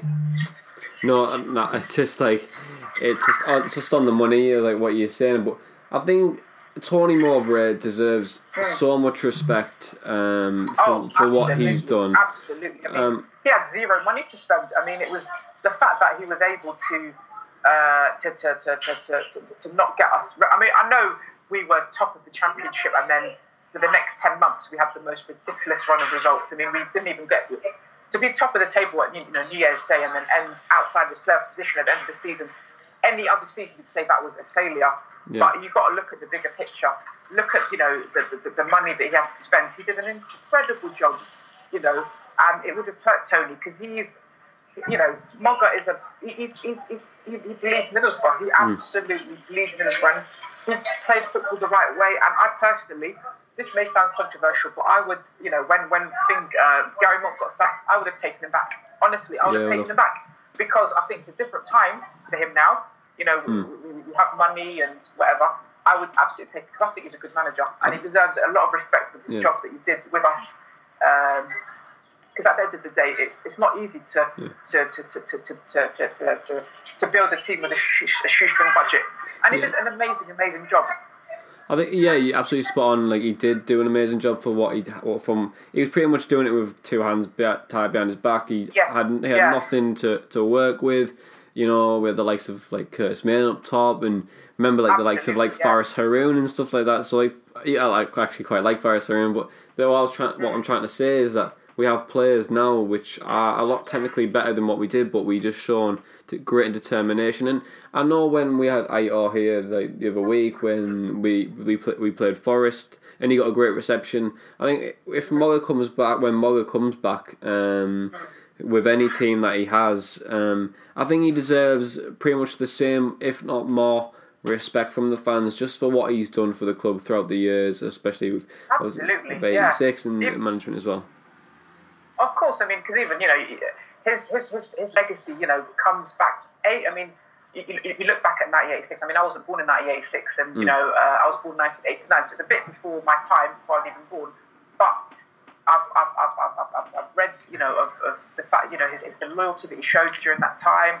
You know, yeah, you know, players like you know Peter Beardsley and whatnot that left the club um, at a time where we needed, you know, a bit of loyalty or whatever. But Tony Mowbray, you know, stuck with us and he did an incredible job and is such a great leader and mm. always gave 100% effort, you know, j- judging from, you know, bits and bobs that I've seen, you know, a bit of footage and, you know, j- judging by a lot of the more yeah. you know, elderly fans that I've spoken to uh, that, that, remember his, his, his, his moments. And if he was to return, I'm sure he would get an absolutely incredible reception. You know, Aitor got an incredible reception, which he deserved, and I'm sure he'd get the same. Yeah. And, you know, if Steve McClaren, you know, returns as well, hopefully he'll, he'll, you know he'll, he'll get a good reception as well. You've got to look at the job that you know people do, you know, um, and if, if, if, if, if they try their best, they'll get a good reception. And you know, we're, we're a club who tends to give good receptions. To, I mean, look at the last few weeks. We've had people like Nugent, you know, come back and yeah. given a good reception. To Lee Tomlin and you know, ex players, you know, when they return, tend to get a good. I mean, especially if they've given their best, given their all for the club Albert Adomah, they're giving their best for the club, you know, we, we will give a, you know a bit of um, respect back to them. You know, it works two ways. Yeah. Simple as that. No, it doesn't. Uh, as I like approach my last question um, yeah. to ask you, Yusuf, um, I think everything that you've said was actually spot on in terms of like the management and stuff like that, and you know getting the like the reception they deserve. And, and I noticed um, a bit early, about a couple of minutes ago, that you mentioned that the likes the, the players that we had of like Viduka, Hasselbaink, yeah. And yeah. so my last question really is, what is your Middlesbrough all-time eleven, and who would manage that team? That's a tough question. Obviously, uh, I, have been supporting the club since 1996, so it's uh, yeah, so it's difficult for me to use players that were before that time because I had I've not seen them. And obviously, there's people That's like it. Graham Souness, who is, is, is regarded as one of the best players to ever play for this club. And then you've got people like Bernie Slaven, who's an incredible goal scoring record. Yeah. But would it be fair for me to pick them when I've never seen them play? No. So, I mean, I'm going to upset a few So- of the more, you know, um, older fans who have remembered, you know, these players because they're absolute legends. But I've not seen them, so I, it's difficult for me to pick them. So let so so I, let's I, I'd do like your that first. So let's do like from when you've like seen the club. So like from me, I know you mentioned Yeah. like early uh, the start of the podcast when you said like the likes of Ravanelli that season of like Yeah. 96, 97. Yeah. Um, Yeah. So let's do it from let's do it from there. Let, let's see what you can you can put together. Sure, no problem. Go for it. So, uh, so shall I start from uh, in, in goal? Yeah, yeah. Start from in goal. Oof, right, in goal, for me, it's, it's a no-brainer. It's Mark Schwarzer. I mean, um, just looking at his, his longe- longevity at the club, the fact that he, he spent, you know, over 10 years at the club, so many appearances. I know towards the end of his time, he was making a few errors, and there was a, a time where he got dropped. I think, you know, towards the end of, you know, McClaren's time. And um, But for me, he was unbelievable. You know, to be honest, if you look at a, goalkeeper like Victor Valdés, was Victor Valdés a better goalkeeper than Mark Schwarzer? Yes. But I would put Mark Schwarzer as my number one. I, mean, I know it's stupid because it's picking the best 11, but I picked Mark Schwarzer purely for his longevity, the job that he did over the course of his, you know, 11 years. Um, and so, yeah, for me, Mark Schwarzer's in goal. Um, right back, I mean, we've had a few good right backs, a few not so good right backs over the years. I mean, that's probably the most difficult position, I'd say, to pick in the whole team Yeah. because we've had some really, really cool right backs. Um, but for me, I'll, I'll pick someone who had probably only one season with us, and that's Luke Young. And it might be a bit of, you know, a surprise to some people, but we signed the guy for two and a half million. I remember we signed him from Charlton. I think Charlton just got relegated. We signed him for two and a half million, and I wasn't overwhelmed by that signing. I thought, Luke Young, you know, average player. But honestly, brilliant, absolutely brilliant. And we sold him, for, I think, for six million. We, you know, he was a 29-year-old right back. We sold for six. We sold to buy someone for two and a half million and sell him for six million. 29-year-old, incredible. Um, so for me, I, I would have to say Luke. Young. Obviously, we've had some really good right backs over the years, like Michael Reiziger, you know, Yeah. Curtis Fleming, 100% effort. You know, you're the first team coach obviously at the club now. You know, we've had some really, really good, you know, right backs. Um, but for me, I, I, I'll give Luke Young. I know he, you know, he's it kind of, um, you know, um, based on my comment about uh, what's his name, uh, Victor Valdés not being there for long, which is why he's not in, goal. I- I'm kind of contradicting my statement by picking Luke Young, but Luke Young was, was Uh. for me the, the, the best right back. Yeah. Um, left back, um, I'll probably go for Frank, Frank Queudrue. Okay. He was another player who gave 100% effort. You know, he, he was also a bit of a goal machine. You know, he was our Yeah. Dan, Danny, Danny Ayala of, of, of, of, of, um, what he's doing at the moment, you know, scoring goals. He's got some incredible, incredible goals. But also defensively, he did a great job. And um, he was just Mr. Consistent. You know, always. I, I, very rarely remember him having a bad game or, you know, a, a, a wing that giving him a, a torrid, torrid time. And he scored some incredible, incredible goals. I mean, I remember a few goals, you know, I think Blackburn away, you know, I remember him getting, you know, a couple of goals there and stuff. And he scored some vital, vital goals for the club. Uh, and defensively was really, really good. So for me, I'd go with uh, Franck Queudrue left back two centre backs, and Yeah. we've had some incredible centre backs over the years. Um, the first centre back's got to be, um, for me, the, the, my favourite Boro player of all time, which some people might find bizarre. But for me, Gareth Southgate, I absolutely adore the guy. The fact that he was the first man to lift a trophy from, this football club, the fact that he was the first guy to, you know, walk us out in our first European mm-hmm. Cup final. You know, he, he, he was a leader. You know, after every game, you know, he would he, he, on the Riverside pitch. You know, that that you know that, that image of his, his, his, his fist pump and stuff Yeah. Absolutely loved he was, he was just an incredible, incredible leader. I know it didn't quite work out for him as a manager, but him as a player was incredible. Him as a guy, incredible. You know, he's a fantastic, fantastic defender, and uh, you know, he, he, him as well. He did a really, really good job for us, and I, I- would make him the captain of the team. Okay. Um, then the next centre back is tough because we've had some incredible centre backs. I mean, I mean, we've had people like Ugo Ehiogu, you know, who sadly Mm-hmm. passed away a year ago, who was incredible for us. Um, you know, he deserves a massive, you know, credit. You know, Yeah, um, yeah, yeah. I agree. and I, I just remember the season that we won. Honestly, uh, it, it may sound a bizarre statement to make, but I think Ugo Ehiogu, his performances won us the Carling Cup. It may sound bizarre, but honestly, I think he, you know, if, if you look at his performances, you know that he did, he, I think he, he, he was that instrumental, he was that good. He won us the Carling Cup. Um, unfortunately, I would, won't put him in the team, even though I would love to put him in the team. But I would have to go with uh, it's difficult. It- I'd have to go with Jo- Jo- Jonathan Woodgate. Okay. I'd have to go with Jonathan Okay. Woodgate because Jonathan Woodgate, for me, used to play for you know Real Madrid, you know, um, ex-England international, Boro lad, you know, and if it Yeah, wasn't okay. for his injuries, he would have. I mean, honestly, amazing, amazing player. I think I feel if we kept him, we would not have got relegated. a cou- Yeah. You know, uh, afterwards, you know, because he, he left us. I think it was January 2008. We got relegated. Yeah. Uh, June, two, uh, you know, sorry, May 2009. Nine, So 18 months 2009. later, if we kept him, I don't think we'd have got relegated. Honestly, don't. He would have made that difference for us. So I would have gone for. I'd go for Jonathan Woodgate as as as, as, as uh, Southgate's partner. Um, It's a really. still, this is very. Sorry, was that? It was a. It's a really, really solid back five of like Schwarzer, Young, Southgate, Woodgate, Quadritis. It's a really solid defense. That. I think yeah, and, and, and, I wish we had you know a defence that was as good as, as, as that. And you know, and who knows? In a few years' time, we might be talking about Ben, ben Gibson. You know, under Yeah. that because I think you know right now is, is would, would, would, would I put him in that under that umbrella? Probably not. But if he's with us in a few years' time, why not? You know, he's he, he, he showed what a fantastic you know loyal servant he is by his you know by, by staying this summer. He didn't have to stay.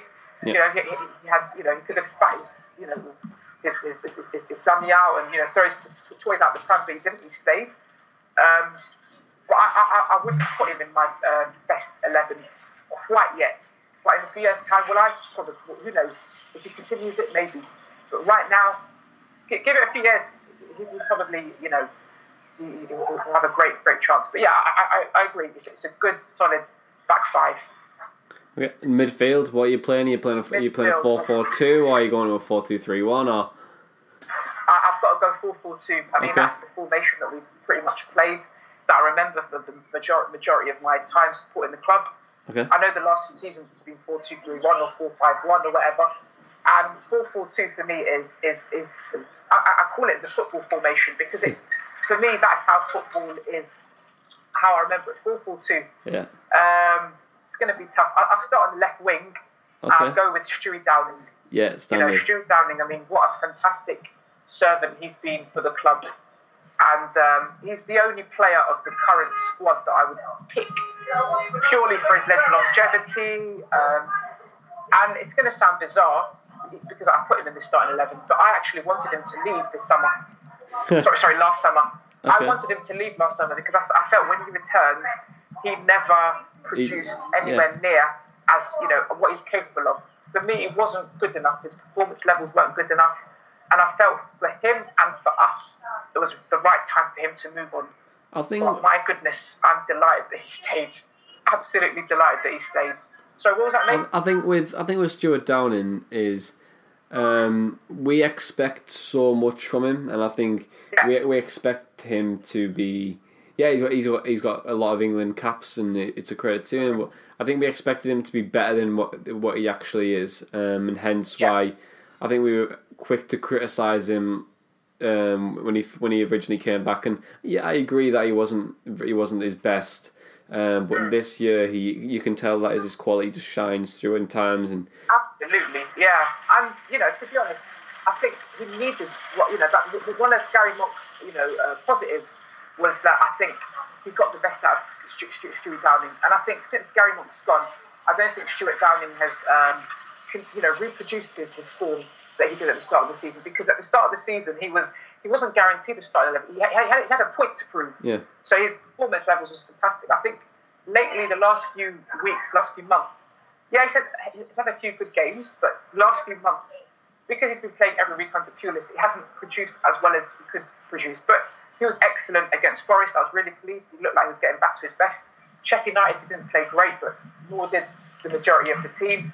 And then I thought he played quite decent against Derby as well. So I, I, totally agree about what you said about the fact that fans expect so much because of mm. Stewie Stewie Downing. And I remember, you know, Burton away, he got substituted off, and my row, you know, I, I had a couple of fans in my row, and they cheered when he got subbed off. And I think things like that honestly doesn't help. It doesn't help. Did, did Stewie Downing play well against mm. Burton? No, he didn't. I thought he was very, very poor, to be uh, quite blunt. But do we need to cheer him up when he gets subbed off? No. I don't think that helps him. Honestly, I don't. But you know, um, he had a great season. You know, if you look at the over the course of the season, he had a fantastic season, and I, I, I would put him in my top three as players of the season. I really would uh, because of how he's done over the course of the season. Yes, the last couple of months he's had a few iffy performances, but I'm looking at from August to now.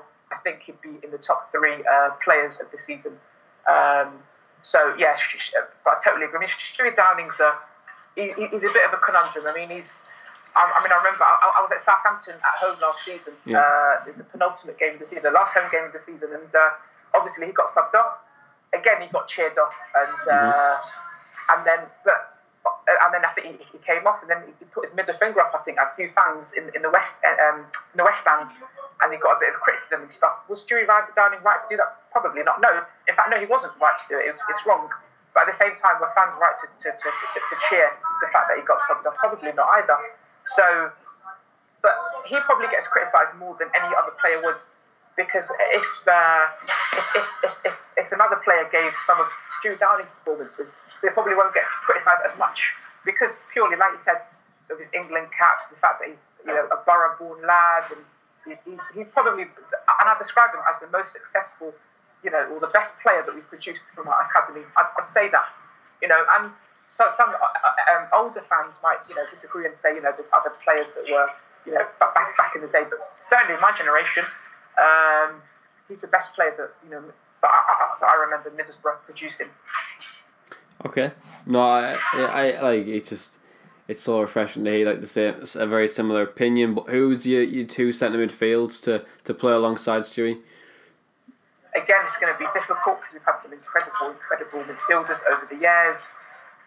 I'd have to go with uh, George Boateng, yeah, one. I mean, you know, he's just. I mean, I've, I've got. He's, he's one of my best, my favourite players of all time. I mean, he he was all, he always gave hundred percent effort. You know, I mean, even under Gareth Southgate, he was playing right wing he didn't moan about it. He, he's a 32, at the time I think it was 32, 33 year old central midfielder, and he was asked to play on the right wing. Did he moan about it? No. Did he play well there? Probably not. But he's tried his best on the right midfield, and my God, he did a fantastic job. But his, his you know, his, his job as a central midfielder, he was brilliant. He did his job, and you know, honestly, he's uh, best the best midfielder that we've had since uh, since Boateng, the best central midfielder since Boateng. I mean, he's, he's, he's got similar, you know, qualities to George. Yeah. Uh, and, and George loved playing for the club. Absolutely loved playing for the club. And when you have fans still singing your song, that means you've got a legacy. And mm. George Boateng has a legacy. You know, we, we, we still sing oh, for Juninho. You know, we, we, we still sing for, you know, players that we absolutely adore and, you know, we, we, we, we, that have a legacy. And I describe George Boateng as one of those players that that that um that, that, that's under that uh, umbrella for sure. Yeah, I think. Um, yeah, go on. Sorry, I, I, just to add there, I think Boateng is every, every to this question I ask everyone. Boateng's always in that centre midfield. Um, every, everyone picks him, so I think it's just a, a credit to him and just the, his ability. And I think you know he's just one of those people say underrated. We go underrated. He he's technically probably one of the most underrated midfielders we've ever had um, in terms of just what he what he did and what he achieved under the club as well. And he's I think he's just yeah, I mean, an excellent yeah, midfielder. I, I, agree. I mean, I'd probably go a, a, a step further and say he's probably the, the, most underrated player we've had. You know, mm. um, certainly under you know the, the, the, years that I've supported the club, you know, he's the most underrated player that we've had. I mean, I can't think of a more underrated player. I mean, he was unreal, absolutely unreal. So who's who who's going to partner um, tough, yeah, to, to partner him. It gets diff- more difficult as it goes on. This. it does get more difficult because it started off, you know, fairly straightforward, you know, but once it gets to the midfield and up front, it is honestly really difficult. And uh, yeah, and I, I, didn't know you were going to ask this question, so I hadn't researched it. I hadn't, you know, put anything down. So I'm literally thinking on the spot. So it's really difficult. Um, so I, I apologise if there's any of any facts that I've said that is incorrect or whatever. Um, so to partner him, I mean, had, like I said, had some incredible midfielders. I mean, a, a, midfielder that I remember loving was Geremi. I love Geremi. He was amazing. Uh, Emerson, he was amazing as yeah. well. Bolo Zenden, you know, yeah, was incredible. Uh, honestly, mate, it's tough. It is tough. But then you've got someone like Juninho. I mean, if I'm going to play 4 4 2, where am I going to play Juninho? You know, am I going to stick him up right wing? Well, he's not really a right winger. So, you could play the four, the four four two uh, diamond. Four, four, two diamonds. Yeah, I'll, yeah. I'll, do that. Thanks for that. John. Bring bring the diamond back. I'll go four four two diamond. So I'm on the top of the right. diamond. I'd go Juninho. Yeah. Made my decision slightly easier. So I'd, I'd have Juninho because for me, the, the best player that we've ever had. That you know, um, honestly, technical ability, brilliant, brilliant, brilliant, brilliant player, magical player, and I still can't believe we were able to have a player that good play for Middlesbrough. Honestly, even though he, you know, he left us, you know, many, many years, you know, back, you know, 2004, you know, like 14 yeah. years ago, whatever. Unbelievable. You know, we signed him 22, you know, 20, 22, 23 years ago. Um, the fact that he's, for me, honestly, I, I can't actually put into words how lucky we were to have a player as good as him play for yeah. us. Honestly, I, I, I, look at the, the, the, the, players that are playing in the Premier League now, and I would put him, you know, I'd, I'd put him right up there. You know, if, if you were to put the best 100 players to play in the Premier League, the best 100 players to play in the Premier League, you've got to put Juninho in that list. You've yeah, got to, I agree. You've got to. And he's, he's the only Middlesbrough player that would go anywhere near there. So mm. I've had to Juninho. And do you know, I've just remembered, I've, I've, I've missed out Emerson in the team. Oh, this team's not easy. I've missed out Emerson. How can I not put Emerson in this team? Because he was also unreal. I mean, it's, it's difficult, you know, because Emerson was just. So do you move? So do you move to? Do you move to like a four two three one now, and then you put Emerson in your boat, and it's but like. Then, but then, yeah, it's difficult because uh, there's so, so, many good strikers. I can't just play one striker. Yeah. I've got to play two. So I mean, that's the beauty of, of, of picking this team. It, oh God, do you know what? I'm. I'm uh, it's alright. Oh, it's, it's tough. It's tough. I think. Yeah, I, I, I've got to leave out Emerson. Oh, I can't believe I'm saying that. I'm going to get slated now. I've, I've, got to leave out Emerson. But to be fair, with with with, yeah. with Emerson though, he did have that that element of arrogance, and he did go missing every now and again in terms of like in the winter where he would, he would just disappear for a few weeks, and his attitude wasn't always great. So like I think it can be understandable not to put him in the team just on that front, but in terms of his ability, oh well, he was. He, he was yeah big, strong, had flair. You know, um, unreal. You know everything about him. Even the fact that his hair was just the most. I mean, the best hair that I've remember seeing by any know, player. Beautiful. Uh, but yeah, absolutely. You know, sort of, and I can't believe I'm saying this, but yeah, I'm not going to put him in the team, which is. Uh, I can't. Yeah, sorry. I'm, I can't, yeah, he, that's probably the, the, the biggest, you know, player that I've, I'll, I'll, be missing out. You know, I've missed out some big players, but he's, yeah, I mean, probably move on to right wing now before yeah, yeah start sort of crying. So right wing. Oh, I'm interested. It's I mean, I'm really interested in this one because there's, there's I think there's only two players in my head who I think probably mm. deserve to be in this position. Um, yeah. Mm. But I'm gonna I'm gonna wait until if you to see if you sit. I mean, there's a couple, you know, that, that obviously, for me, one of them is Mendieta that comes yeah, to mind. You know, that's one. His, his, his, performance, his ability. You know, uh, unfortunately, he had a few bad injuries. Uh, but for me, I only remember his good moments. I remember when, you know, beating Man United 4 1 at home, him getting yeah. two goals. And it's interesting because I remember, you know, Gareth Southgate's recent interview he, did with, I think, you know, uh, Guillem uh, on, uh, uh, I don't know if you uh, listened to it, but he had an interview about Mendieta, and he said that he didn't use Mendieta correctly because Mendieta in a 4-4-2, you know, as a right winger, it, it, wouldn't quite work. Or sorry, or, or, or, or 4-3 or whatever, it wouldn't quite work. But Mendieta as a central midfielder, or not, you know, as one as the, you know, as a number ten, you know, it, you know, but he, he with having Yakubu and Viduka at the time, he, yeah. had, he, he, had to play Yakubu and Viduka, so he couldn't play Yakubu, Viduka, and then Mendieta on the right, Downing on the left. He felt that would, would give the team a bit of an imbalance. But then if you drop one of Viduka or Yakubu, it, it, again, he couldn't drop either of them because they were they, they, were guaranteed goals for us. So you know, Mendieta was a player that was probably misused a bit. So you know, Mendieta's a player that would think could maybe be in there as a right winger. Mm. Uh, J- Geremi as well. You know, uh, he, he, could also you know, season that he came on loan from Chelsea was just unreal, brilliant, brilliant, brilliant player. Um, it's difficult, isn't it? Because we've had some really, really, really. See, I, I would go. Ah. I personally went with Mendieta on mine, but I also. Yeah. But I was surprised that like Traore is not technically in that mix because just I've never seen a player like Traore have that ability to take on like six or seven players in a heartbeat and then set That's something true. up. So it's like it's like throws That's another yeah. in the works as well. So it's true, but I think a lot of fans, and myself included, is a bit uh, you know bit, bit reluctant to pick players that are currently there that haven't really mm. done much. So like people yeah. like Ben Gibson, and you know, you know, I suppose Ben Gibson has been a lot of better, better centre backs than him that have played for the club. But the point about Adama Traore, you know, unbelievable, unbelievable talent, and there's probably not many players that have his ability. But I suppose the fact that he's only been with us 18 months would be a bit naive to pick him in the all-time Boro mm. 11. Yeah. And I think a lot of fans might, you know, even me, that, that's one of the reasons why the, the only player that, that's currently in the team that I would pick in the all-time 11 is Stewie Downing because of his longevity. The fact that he's, you know, made his debut, you know, 13, 14 years ago, or however long it was, did a fantastic sort of job. But Adama Traore, if he's here for another, honestly, if he's here for another season, or, or if you ask me in five years' time, you know, I might put Adama Traore in the team, but there's a bit of a reluctance to put him in the team. I know it sounds stupid, but there's a bit of a reluctance to put him in the team because of the fact that he, you know, he's, he's, he still hasn't achieved much. Because let's be honest, has he achieved much at Middlesbrough?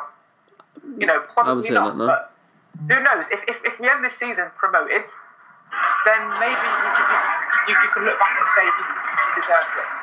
But yeah. uh, in terms of my all-time eleven in uh, right wing, I'd go with uh, Gaizka Mendieta. I'd yeah, okay. Mendieta, I think.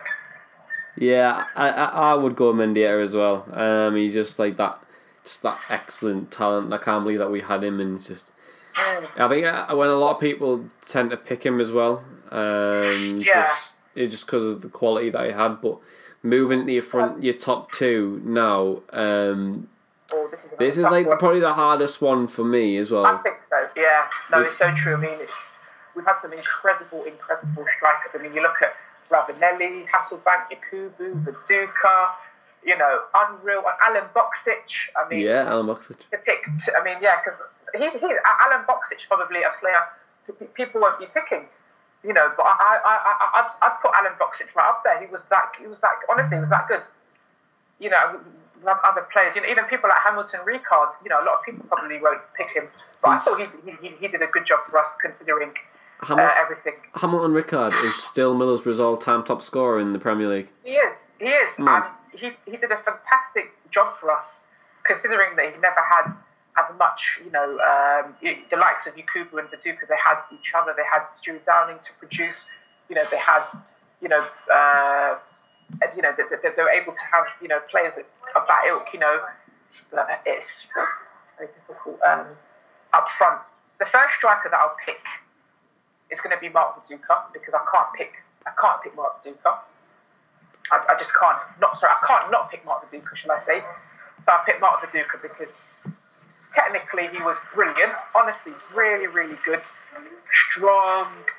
I suppose the thing with him was that his inconsistency, and because okay. he was a bit of a big lad, a lot of people would uh, used to probably criticise him because he was a big lad. But in terms of his skill, he had outrageous, outrageous, outrageous skill, like you wouldn't believe. Really, really, really good uh, ability. Um, So yeah, so Mark Viduka number one, number two was tough. It's tough. Oh yeah, there's also Tuncay as well who could be Yeah. put under the umbrella. I mean, we've been very fortunate. We've been honestly, we've been very, very fortunate.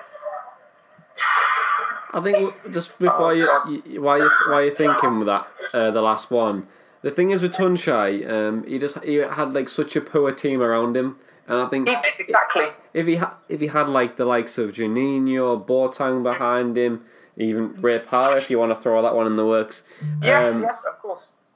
it's just I think he could have he could have been a lot more successful um, in the league, and even like can't believe I'm actually saying this, but even Afonso Alves would have probably done better with that team that we had.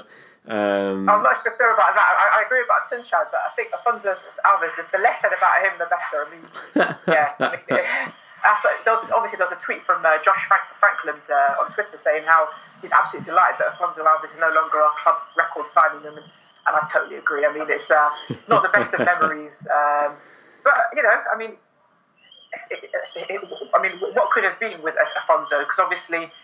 I remember he came off the bench. It was, I think, one game against Chelsea away. He came off the bench. I think he hit the post, he hit the bar. Uh, it was brilliant. And then then he started the next game, Man United at home. I think it was March, and it was snowing. And we drew that game. I think it was two-two. Afonso Alves scored his first two goals for the club. Two excellent finishes. And then he, end, he ended the season on a roll. He got a couple of goals there. He got another goal. Uh, I think the following week. And then the end of the season in that obviously that big 8-1 win against Man City. Got a hat trick, and I think a lot of fans probably because of the way he ended the season, you know, ended with you know six goals in his final few games. A lot of people got very excited, but it was it was false hope. It ended up you know as false hope, and um, yeah, I, I just don't think Afonso was suited for you know for Premier League football. I You know, think just, Afonso was just wasn't suited, and Tuncay was because of, of his work rate, his effort, and I totally agree. You know, he was playing. You know, I think people like Jeremy Ali, I, I, well, I haven't played for us for a long time, so it's difficult to say his name. Jeremy Ali Adier, playing Oh, with the likes of him, Mido. Um, you know, he ended the season with Marlon King, didn't he? So. oh man, I mean, I, I think I should stop now because I, I'm given some bad memories of that relegation season. But um, but yeah, I mean, he deserves huge credit because, like you said, he was in a very poor team, and did he get nine goals? I think that season was it that season or the season before, I think uh, where it, I think it ended with, with, with nine goals, um, and it was on top. I think it was that was it that season. might I been remember, but yeah, he ended up, yeah, ended up with nine goals. Really, really good player. And there was also some games where um, Southgate was playing him, on, the, on the right wing, which I didn't quite understand. I know for Turkey played on the wing sometimes, but for me, yeah, yeah, you had to play him up top. You have to play him in that number ten role. And um, but yeah, going back to the second striker is difficult because for me, I loved Jimmy Floyd Hasselbaink personally. Absolutely adored him because he, he was a passionate player, passionate striker, gave 100%. Yakubu, I loved him, he was a goal machine. Ravanelli, like I said, he was the, the, the guy that made me support this club. You know, Alen Boksic, a lot of people don't mention Alen Boksic, but he was unreal, you know, absolutely unreal. And there's other players as well who deserve I mean, Fjørtoft as well. Fjørtoft was fantastic because, I mean, that was uh, Yeah. early stages of, of my, you know, me supporting the club, you know. Um, Even like Mick, the likes of Mikkel Beck. Mick- Mikkel Beck, yeah. yeah, yeah, I said it same. This Mikkel Beck, unreal. You know, Danish. You know, he's obviously an agent at the moment now, but honestly, striker's the most difficult position. And uh, Don't forget. and Negredo, Negredo Negredo. last season. I mean, he was misused. Alvaro Negredo. Alright. I mean, if we had Negredo, honestly, if we had Negredo, yeah, I mean, he. The fact that we've got relegated, I, I feel sorry for Negredo because we did not use him correctly, and I feel so, so, so sorry. I can't express how sorry I feel for him because that guy should not be getting a relegated. He was so good, and for him to score as many goals as he did in that sh- in that team, he deserves huge, huge credit. And it, it, it's crazy that I think I can't believe we actually got Alvaro Alvaro Negredo in the first place and Victor Valdés yeah. in the same team um, and managed to get relegated with it. But I really liked watching uh, Negredo. He just oozed class every time he touched the ball. He was also doing the flicks and tricks would always come off, and it was just a shame that we had nothing like to help him with that. Um, No, I totally agree. I totally agree. You know, the lack of support. And it's a lot of reasons. I suppose you could say we didn't have the, players to do it, but at the same time, did we have the? I I think we did have some players to do it. I think Viktor Fischer wasn't used efficiently enough. I, I think he could have been used a lot better. Adama Traore wasn't used probably enough as he could have been. Gaston Ramirez, I mean, Stewie Downing. We had attacking. I mean, if we had, if we played, you know, three of those players behind Negredo, giving him support, mm. that could have helped. But for most of the season, we often played only one of them, you know, and it didn't help him. Some games it was just Negredo. Then on the right it was Stuani, who wasn't the quickest. Then on the left there was Downing. He wasn't the quickest. It was the most. Then the three midfielders was often de Roon, Clayton, and Forshaw. Again, so it really lacked pace. It lacked create, yeah. like real creativity. But what we needed, you know, if, if we had Stewie Downing as one of the three central midfielders, and we had maybe Viktor Fischer on the left, and maybe you know Gaston Ramirez or Adama Traore as uh, one of the other attacking players, then it could have given him that extra support. And he, but you know what? Hindsight, you know, a lot of what could have been, because a lot of people said, "Oh, we weren't good enough to get uh, to stay up." I think we were good enough to stay up, and we had players that were good enough. And people like Viktor Fischer, you know, I feel sorry for what wasn't used enough. But Adama Traore, you know, could have been used. But yeah, um, sorry, sorry, Matt. Keep going on to different tangents. We're talking about best eleven, and we're talking about our, you know, squad last season and stuff. Um, but to go back to the best 11, you know, the, the last striker, honestly, mate, it's so difficult. Um, I would go for. Uh, do you know what? I'll go for Fabrizio Ravanelli. Go for it. Go for Fabrizio okay. Ravanelli. I'm, I'm, sorry for the likes of Yakubu, who I love, and Hasselbaink and Boksic. Mm. But for me, I've got to go Ravanelli. Super Rav. Yeah. Because I, I love his celebration honestly, at the time, I was six, seven year old kid, and I, I used to, you know, everyone used to know, do it. Uh, in, in, you know, in the park when I played my mates and stuff, and I'd lift up my t-shirt when I score a goal and do a celebration. And um, I, I, at that age, I, I, I wish I had like silver hair. You know, absolutely loved Fabrizio Ravanelli, and um, yeah, I, I, absolutely miss him. And um, yeah, he's, he's a proper, proper. I mean he was only in there for, for, a season, wasn't he? So, yeah. To be held in such high regard is, and the fact he, he won the Champions League, didn't he? It, Before his time. He scored.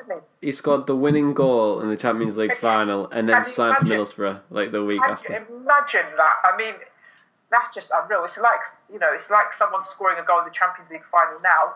You know, uh, it's like Morata. You know, uh, or someone signing for us now. It's just yeah unbelievable the fact that we were able to buy these players. And it's even more unbelievable, were relegated with some of these players. It was just, oh God, I absolutely, oh, I just I can't believe it. It was like having a it was like having a Ferrari forward and then having like a real just three wheeler car at the back. That's that's exactly why we went down. But but in terms of the, your team use, it's actually really solid. Um, so you've went with Schwarzer in goal, like a back four yeah. of Young, Southgate captain, Woodgate, yeah. Queudrue. Playing yeah. the diamond, um, we won't go like the narrow or the wide, but we'll say yeah. we'll go Boateng, it's holding midfield, we're down on the left, yeah. Mendieta on the right, the Magic Juninho in that cam mm-hmm. position with Ravanelli and Viduka. If I'm not, I'm being honest, that's an absolute solid team. That would oh, be, that's. You could probably hit top six with that, like in like top eight yeah, anyway. Yeah, I'm not, well, I'd say top ten. I'm not sure, yeah, because there's some good teams in the top six. Hey, you know. We, uh, we, we, we pretty much top, top yeah, seven with something's worse. Yeah, but I, I, yeah, maybe, maybe yes, maybe squeeze into top eight, but yeah, top ten definitely. That's a top ten Premier League side. You know, we've got a solid defence. We've got you know hard working midfield, creativity in midfield as well, and two strikers who will score plenty of goals. And those players in their prime unreal, Ooh. absolutely unreal. Um, imagine like so, imagine Juninho now in his prime, just going for like he'd be going for like hundred mil, like 80, 80, 90 million, just like the way like absolutely. the. I mean, the, look at Coutinho. You know him. You know, and the, the money that he, he went for 140 million or something, or something stupid, and Neymar going for 200 odd million. But I mean, if, if, if you look at it in that, you know. Uh, in that perspective, Juninho is, is obviously worth a lot of a lot, a lot of money for sure. Um, so yeah, i will probably also have a, a, subs bench because I feel sorry for some of the people that I've missed out. So I'll do it really, really quickly. So Victor Valdés uh, as, as a sub keeper. I'd also have Ugo Ehiogu yeah. as a sub uh, defender. Um, and then I'd also have, um, I'd only probably have only one defender as a sub, probably. I'd also have uh, Emerson as a sub. Yeah. Uh, that's uh, two else will I have. I'll also have um, Bolo Zenden. I know personally I wasn't happy with Bolo Zenden when he left us for Liverpool and stuff. Wrong, wrong time. I'd, I'd, I'd have him on the bench because I thought he was just unreal. I would have uh, Hasselbaink on the bench. Yeah. I would have Yak- oh, Yakubu Boksic. Who would I have? Do you know what? I would go with Alen Boksic and one. I'd have one more defender. What, what one more defender would I have? Oh, one more You defender. could, you, could, Um, you could throw Gibson in there. You do you know what? I'm tempted to, but at the same time, he hasn't really achieved much. Yeah, good. That's the only thing. The only thing, you know. I know he got promoted with us, and do you know what? I'll, I'll, I'll, I'll, put in Ben Gibson because I, I'm going to contradict myself. I said he hasn't achieved much, but actually he has. He got us promoted. You know, um, he contributed to us to. He contributed uh, to our promotion-winning season. He was one of our standout players. In fact, he was our player of the season in our Premier League season. And yes, he hasn't had the best of seasons this season, but he's been a regular player for us for the last five years or so. I'd say yeah, five years, hasn't it? He's been playing Yeah. for the last five, come up to five, six, six years, I think, since he made his debut. Uh, correct me if I'm wrong. So I would put Gibbo. So for me, yeah, I'd, I'd, have the, them seven, seven subs because I mean, you can't not have people like Emerson not involved because he's just absolutely unreal. Um, and I'm sorry for the, you know the uh, older fans that you know that, that remember the likes of Bernie Slaven and that remember the likes of Graham Souness. I'm, honestly, I'm really, really sorry because they are absolute legends. But please understand, I've not seen them play, so I can't pick them. I can't. So, really, really sorry about that. No, I, I get that, but I think if I'm honest, I think it's a great team that you've picked. Um, and you know, people are going to have the like, the uh, like we mentioned earlier in this podcast that everyone has an opinion. People will change. The more guests I put on, they'll have different 11s as well. And it's like it was. I think it's a really solid eleven. Um, and as as we wrap this up, Yusuf, Yeah. um, where can everyone find you? Uh, Obviously, they'll see where you're at the match in the South Stand, but Yeah, um, sure. in on like your Twitter, Instagram, Yeah. Facebook, Yeah. wh- where are you at? Uh, so yeah, they can follow me on, uh, follow on, on Twitter, uh, Yusuf Barafan. Uh, yeah, my, my, my followers have just increased crazily over the last sort of few months. Uh, they can follow me on Instagram as well, Yusuf underscore Boro. Um, I don't have Facebook, um, but yeah, they can also see me uh, on Borafan TV. I, I do in- interviews with them. I've also got my own YouTube channel, uh, Yusuf Borafan. I've just hit 1,000 subscribers, Nice. uh, which is incredible. I, I achieved it uh, this weekend, and my my uh, recent video uh, against uh, the, the Bristol City match day vlog just you know nearly nearly double the the, the, the, the, highest uh, the previous highest viewing video. Nice. The last time I checked, it's got, it's got about 8,000 sort of views, which is incredible. And it's just amazing because my, my, I started the YouTube videos uh, about two months ago, Yeah. you know, the Sunderland away fixture. And because all season people have been saying to me, you know, you should do match day vlogs, you should do your own channel. And I was always a bit skeptical. I was always skeptical. Um, I, I, and to be honest, when I go to matches, I don't really want to do these match day vlogs. I'll be Yeah. totally honest with you because I just want to support the team.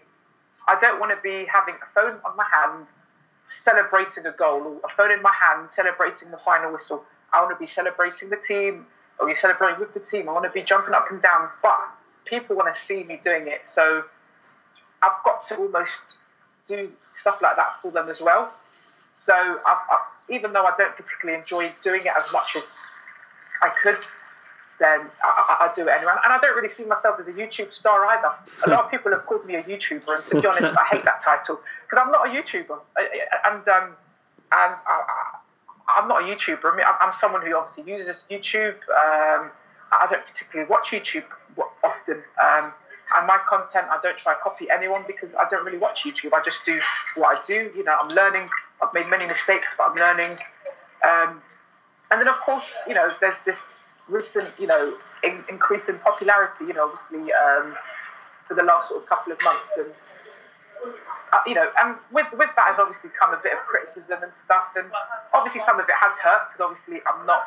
Uh, you know, some people obviously don't know me personally, but people that have met me, people that have spoken to me, often one of the compliment, one of the things they often say about me is, what a nice guy that I am. And when people mm. do get to know me, they'll obviously say that about me. But when people start saying stuff about me when they don't really know me, it's a little bit upsetting. It's a bit disappointing. You know, some of the things that have been said about me, like I'm, you know, attention seeking or uh, I'm craving fame or you know I want to be famous or stuff like that. And it's it's for me it's quite harsh because it's I, I, I don't agree with, with that because I don't you know I, I don't see myself as famous either. You know, but at yeah. the same time, if someone comes up to me at a football match and asks me for a selfie, I'm not going to say no to them. I'm going to say, okay, yeah, sure, no, no problem. Or someone says, you know, hi, you know, and, and have, have a chat. I'll, I'll have a chat with them. Do I see myself as famous? No, I don't. But at the same time, it's it's you know I'm, my popularity has obviously increased, and the fact that I obviously travel from London, that's also um, a factor. You know, a lot of people have noticed that I've been going to a few more games uh, recently as well. Yeah. But do you know what? The support from everyone has been unreal. I've had the most incredible messages from people. Yeah. Um, both verbally but also online. You know, yes, I've had a few negative comments towards me, but some of the comments that I've had have been unreal. I mean, I had the most. I mean, I had the message from someone on Twitter the other day. Unreal guy. He said to me, "Oh, hi Yusuf, how are you? Um, you should be our mascot because you know, uh, you know, you, uh, I sit in the East Stand, and me and my hmm. family love you. Uh, can I ask you for a favour? I've got a you know 16 year old daughter. She's going to start her GCSEs this week. Do you mind sending her a video message? you know, you know, she's a massive fan of you. Uh, and I'm thinking, I'm nobody. You know, I'm absolutely nobody. And I'm just reading, and it's overwhelming because you know, to be to know that I can make a difference to someone so he said, you know, just video, just wishing her the best of luck. You might give her that extra push. She wants to, you know, be a GP. She wants to be successful. Blah blah oh, blah. So I said, yeah, sure, no problem. So I recorded the message, sent it over to him, and he was just overwhelmed with that. Thank you so much. Absolutely love you. Um, if you ever need anything, let me know. Then I said, yeah, sure. Shall I send it over to her now? She's like, yeah, sure, do it. Sent it over to her.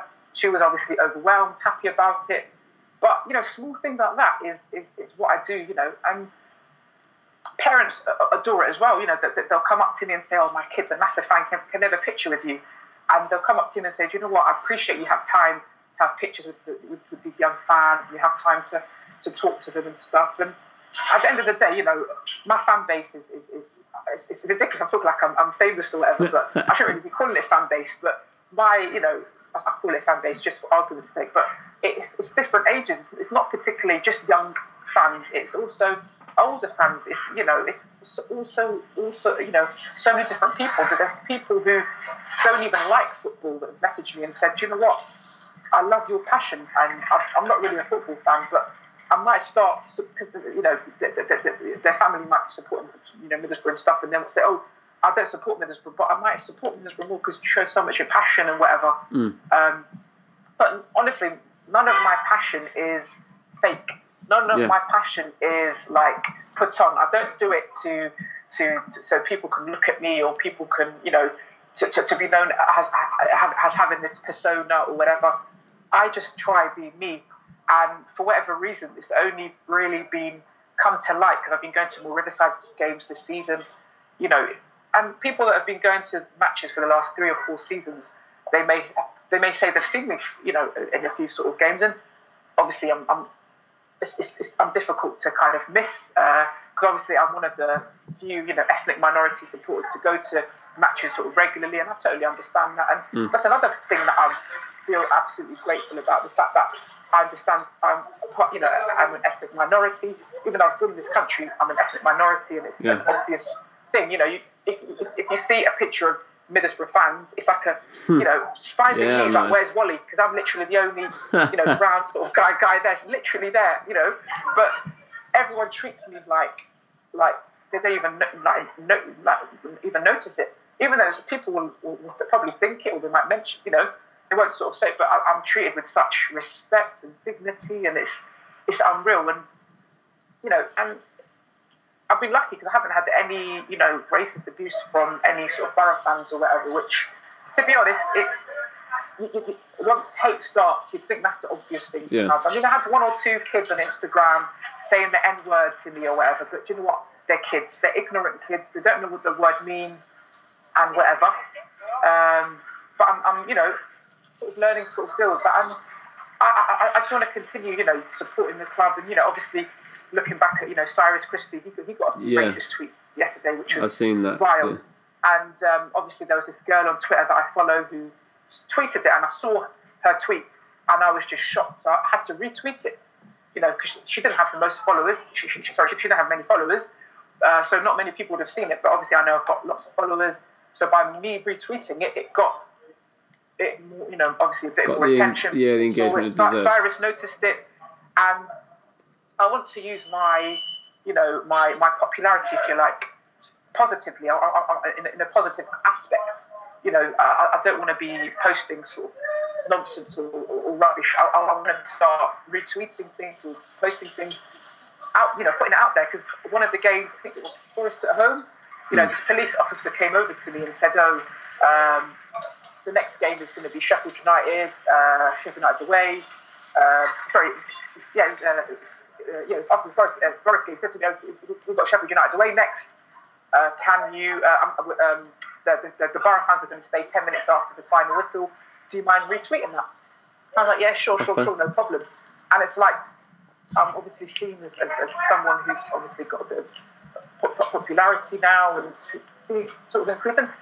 I've, I've, I've, made a few mistakes as well. I'm, I'm, I'm, I'm, I'm, I'm not naive to sort of admit that I've, I've done things that it's not the sort of best. I mean, I've, I've put a, a bit a song out on Twitter which I wasn't the most proud of. I mean, it was a, a, a song about Patrick Bamford. Uh, I, I, I deleted it after uh, the, next day because Yeah. um, because it got a bit of uh, criticism and stuff, and it, I, I, I've never been used to so much sort of criticism, and it got to the stage where it was a little bit personal, and it was over the top because it was. Do you know what? It was just a, a song, a fun song that I made, um, and some people liked it, some people didn't. Um, but ultimately, it is what it is. But, um, but yeah, I, I, I, I've, I've, I've enjoyed supporting the club, and I've, the last couple of months, honestly, it's, it's been unreal. And I suppose also at- the game where a lot of people noticed me, probably March. It March 10th. It was, I think, Barnsley at home when I was conducting the Riverside Stadium, which uh, a lot of people noticed. And to, to be honest, that was not planned. You know, when I obviously started conducting the Riverside Stadium, I remember we went 2 0 up, and I just noticed the stadium went quiet.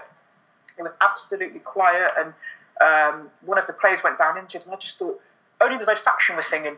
Only the, Red- and I'm thinking, actually, we need the whole. We're winning two 0 We need the whole stadium to sort of bounce. And so I stood up.